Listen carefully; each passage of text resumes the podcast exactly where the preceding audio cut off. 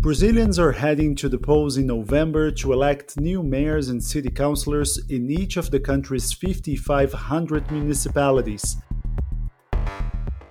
These non federal midterm elections often allow us to test the popularity of a sitting president, while also setting the stage for the general election in two years' time.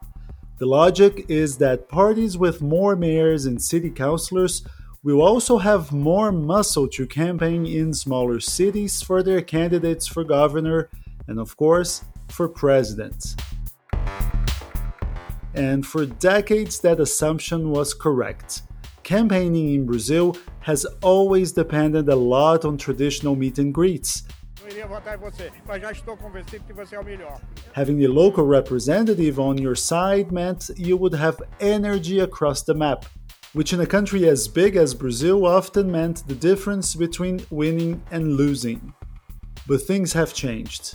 For one, the role of social media has drastically altered how campaigns work.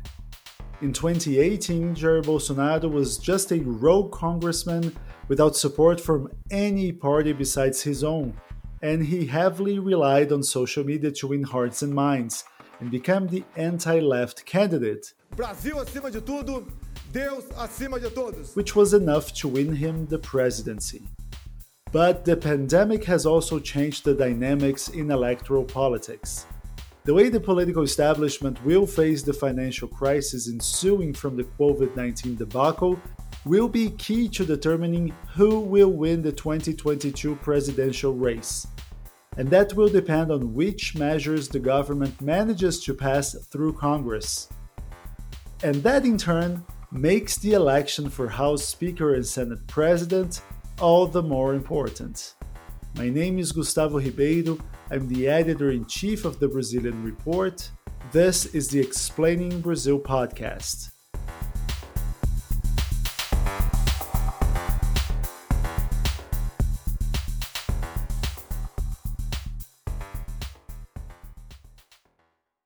With the pandemic raging in Brazil, backstage political negotiations between parties had taken a backseat. But they've raged back into the news this week.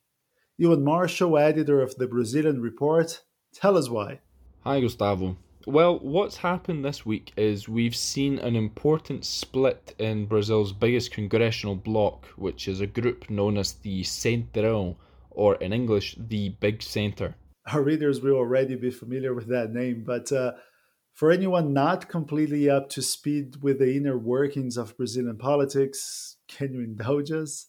Sure. Well, the Big Centre is an unofficial bloc in Congress. It doesn't, you know, technically exist. They don't have an office, they don't have a Twitter account, but the name represents a long held federation of almost a dozen political parties, which at one point combined for almost half of the lower house's 513 seats. That's the big in the bloc's big centre name. Indeed. But the center part is a bit misleading, right? Right, it is. So, despite the name, the big centre aren't centrists. It's a hodgepodge of conservative, centre right, and right wing parties, dating back to the Constituent Assembly, which operated in Brazil between 1986 and 1988, which is when the country returned to democracy.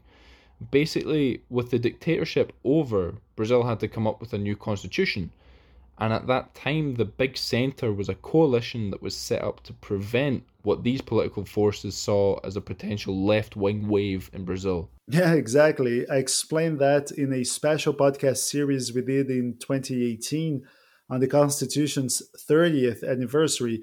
Listeners can find that in our feed, and I'll also link to it in the show's notes. Basically, the government of the time was extremely unpopular and demobilized and the center left profited from that lack of coordination to pass an avalanche of progressive reforms. A nação quer mudar. A nação deve mudar. A nação vai mudar.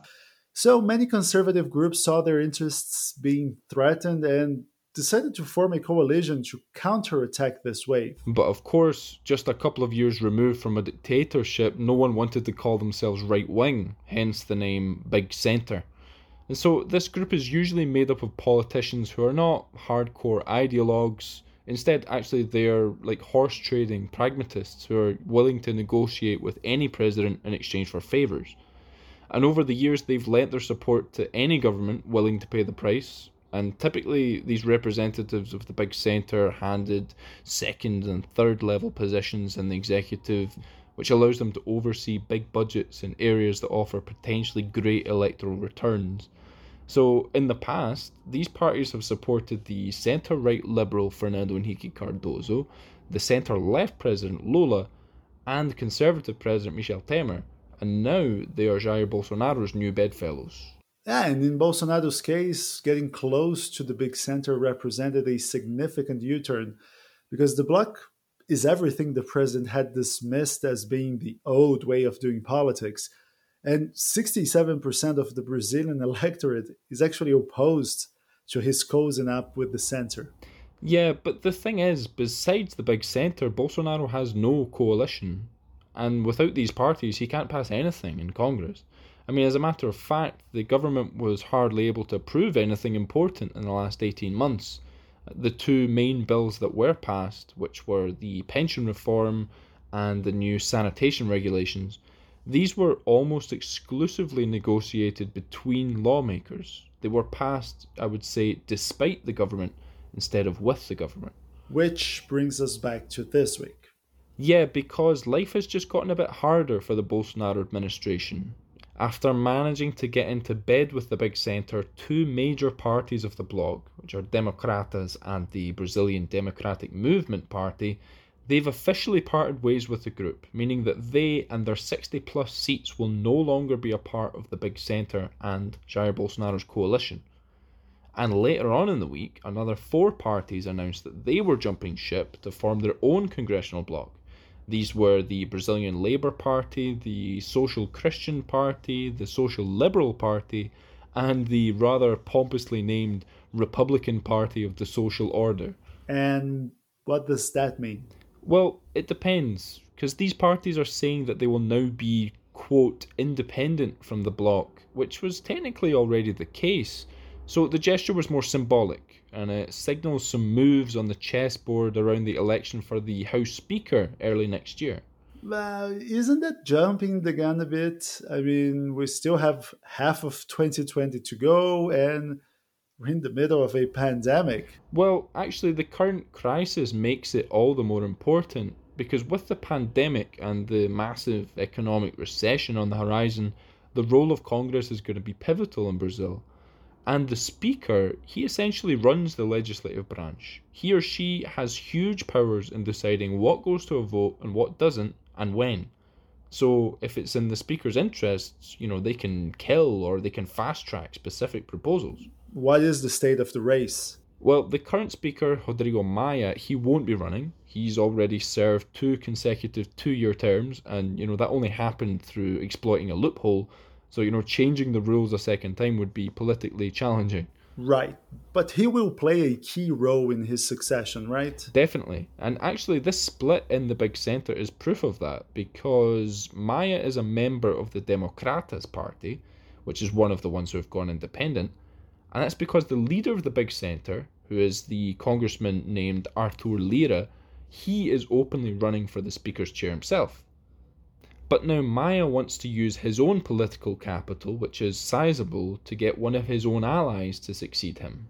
So Maia was in the big center until very recently. Why has he decided to break up with the band? Well, he has been at odds with President Jair Bolsonaro and Economy Minister Paulo Guedes for some time now, and Arthur Lira, his you know wannabe successor, he's become a sort of unofficial whip for the government in the House. Yeah, I see. And there's another element to this because Democratas, which is Rodrigo Maia's party, as we mentioned, the party is poised to be on a presidential ticket in 2022, potentially naming the vice presidential candidate to team up with an ally, which could be João Doria, the Sao Paulo governor who was elected on Bolsonaro's coattails but he's quickly become a fierce opponent of the president.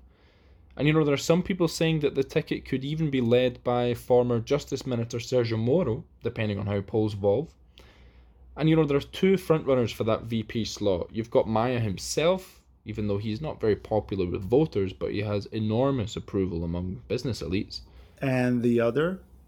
Yeah, the other would be Luiz Henrique Mandetta, who is the former health minister who was fired by Jair Bolsonaro at the start of the pandemic back in April. But what is funny is that Mandetta himself is throwing his name in the hat. Normally, politicians play coy and let others urge them to run. Yeah, and while Mandetta was, for a brief moment, the most popular figure in the government, it's uncertain whether he will detain any sort of political capital enough for a national run in two years' time. Because, you know, it's worth remembering that he didn't even run for Congress in 2018 because he was afraid he wouldn't even get elected in his home state of Mato Grosso do Sul. Uh huh. And tell me, what will be on the next speaker's lap? Well, the biggest project right now is the tax reform. Uh, there are three proposals in Congress, and we explained all of them in depth on our website. But the most crucial issue regards the emergency salary that's being paid out to vulnerable populations during the pandemic. And we'll have more on that after the break. Explaining Brazil will be right back. Hey there! My name is Laura Quirin. I'm the co founder of the Brazilian Report. We receive tons of emails and messages of listeners who appreciate this show. If you are one of them, then I have something to ask you. Please rate our show with 5 stars and don't forget to share it with your friends and coworkers. Many people write us asking how they can support this show. The best way is by subscribing to the Brazilian Report, the journalistic engine behind this podcast. You can enjoy a 7 day free trial, and subscription plans start at only $3.90 per month. That's cheaper and healthier than a Big Mac. Go to brazilian.report slash subscribe.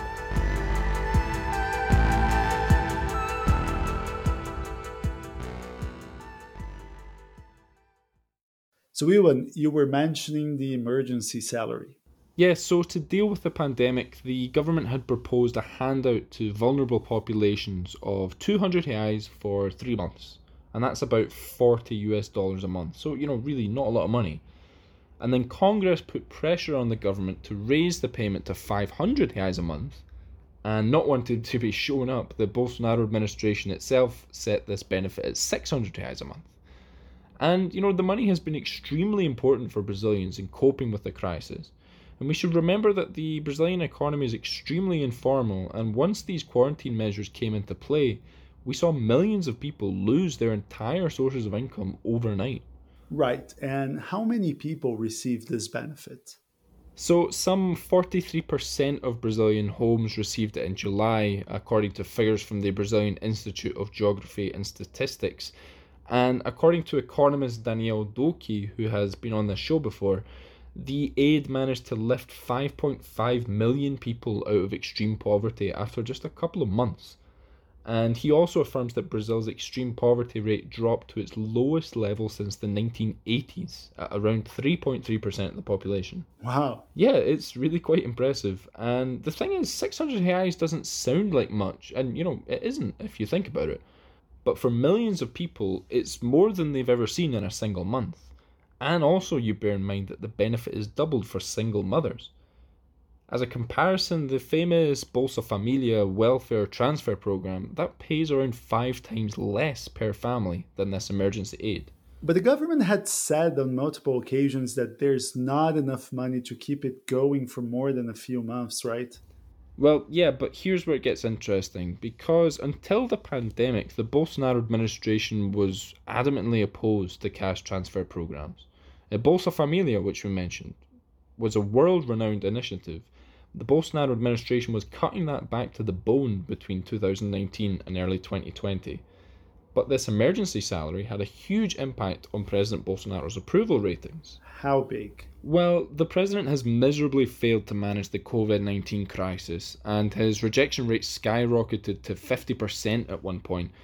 But with the emergency aid, we're starting to see a shift of his base. He's now losing support among business elites, but he's growing more popular precisely with the segments that rejected him the most in the first place, which are lower income voters with lower levels of education. And latest polls show that the president is favoured to win in the 2022 election against any opponent. Now, of course, it's far too early to speak about a vote that is two and a half years before the ballots are cast, but just months ago, people were pondering whether Bolsonaro would even finish his term. And now the possibility of an eight year presidency seems, you know, more realistic than ever. And this has led Bolsonaro to change his views on cash transfer programs. The government has announced its intention to create a replacement for Bolsa Familia. Uh, the program would be called Renda Brasil or you know Income Brazil, and it seems like an attempt to rebrand it and kind of boost the aid that each family can get. And in which stage is that project? Well, so far we only have a sort of letter of intention from the administration. Much has been written about it in the press, but no actual project has been presented yet. And judging from the government's track record, it could be a while until we see anything being close to ready. Well, that delays time we can't borrow. I mean, extreme poverty rates will certainly go up if the government stops with the emergency salary before putting in a replacement protection system for vulnerable people. Yeah, and when poverty spikes, presidential popularity usually does the opposite. In other words, putting in place an aid system to help poor Brazilians could be the president's ticket to re election, and taking it away could be his demise. That's what it seems like right now. Euan, thank you. Thank you.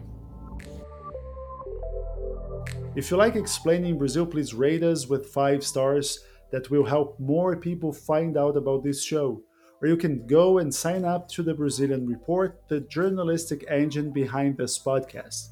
We offer a seven day free trial, no strings attached, which gives you free access to the site for a week without the need to insert any credit card details whatsoever. I'm Gustavo Ribeiro, and we will see you back here next week.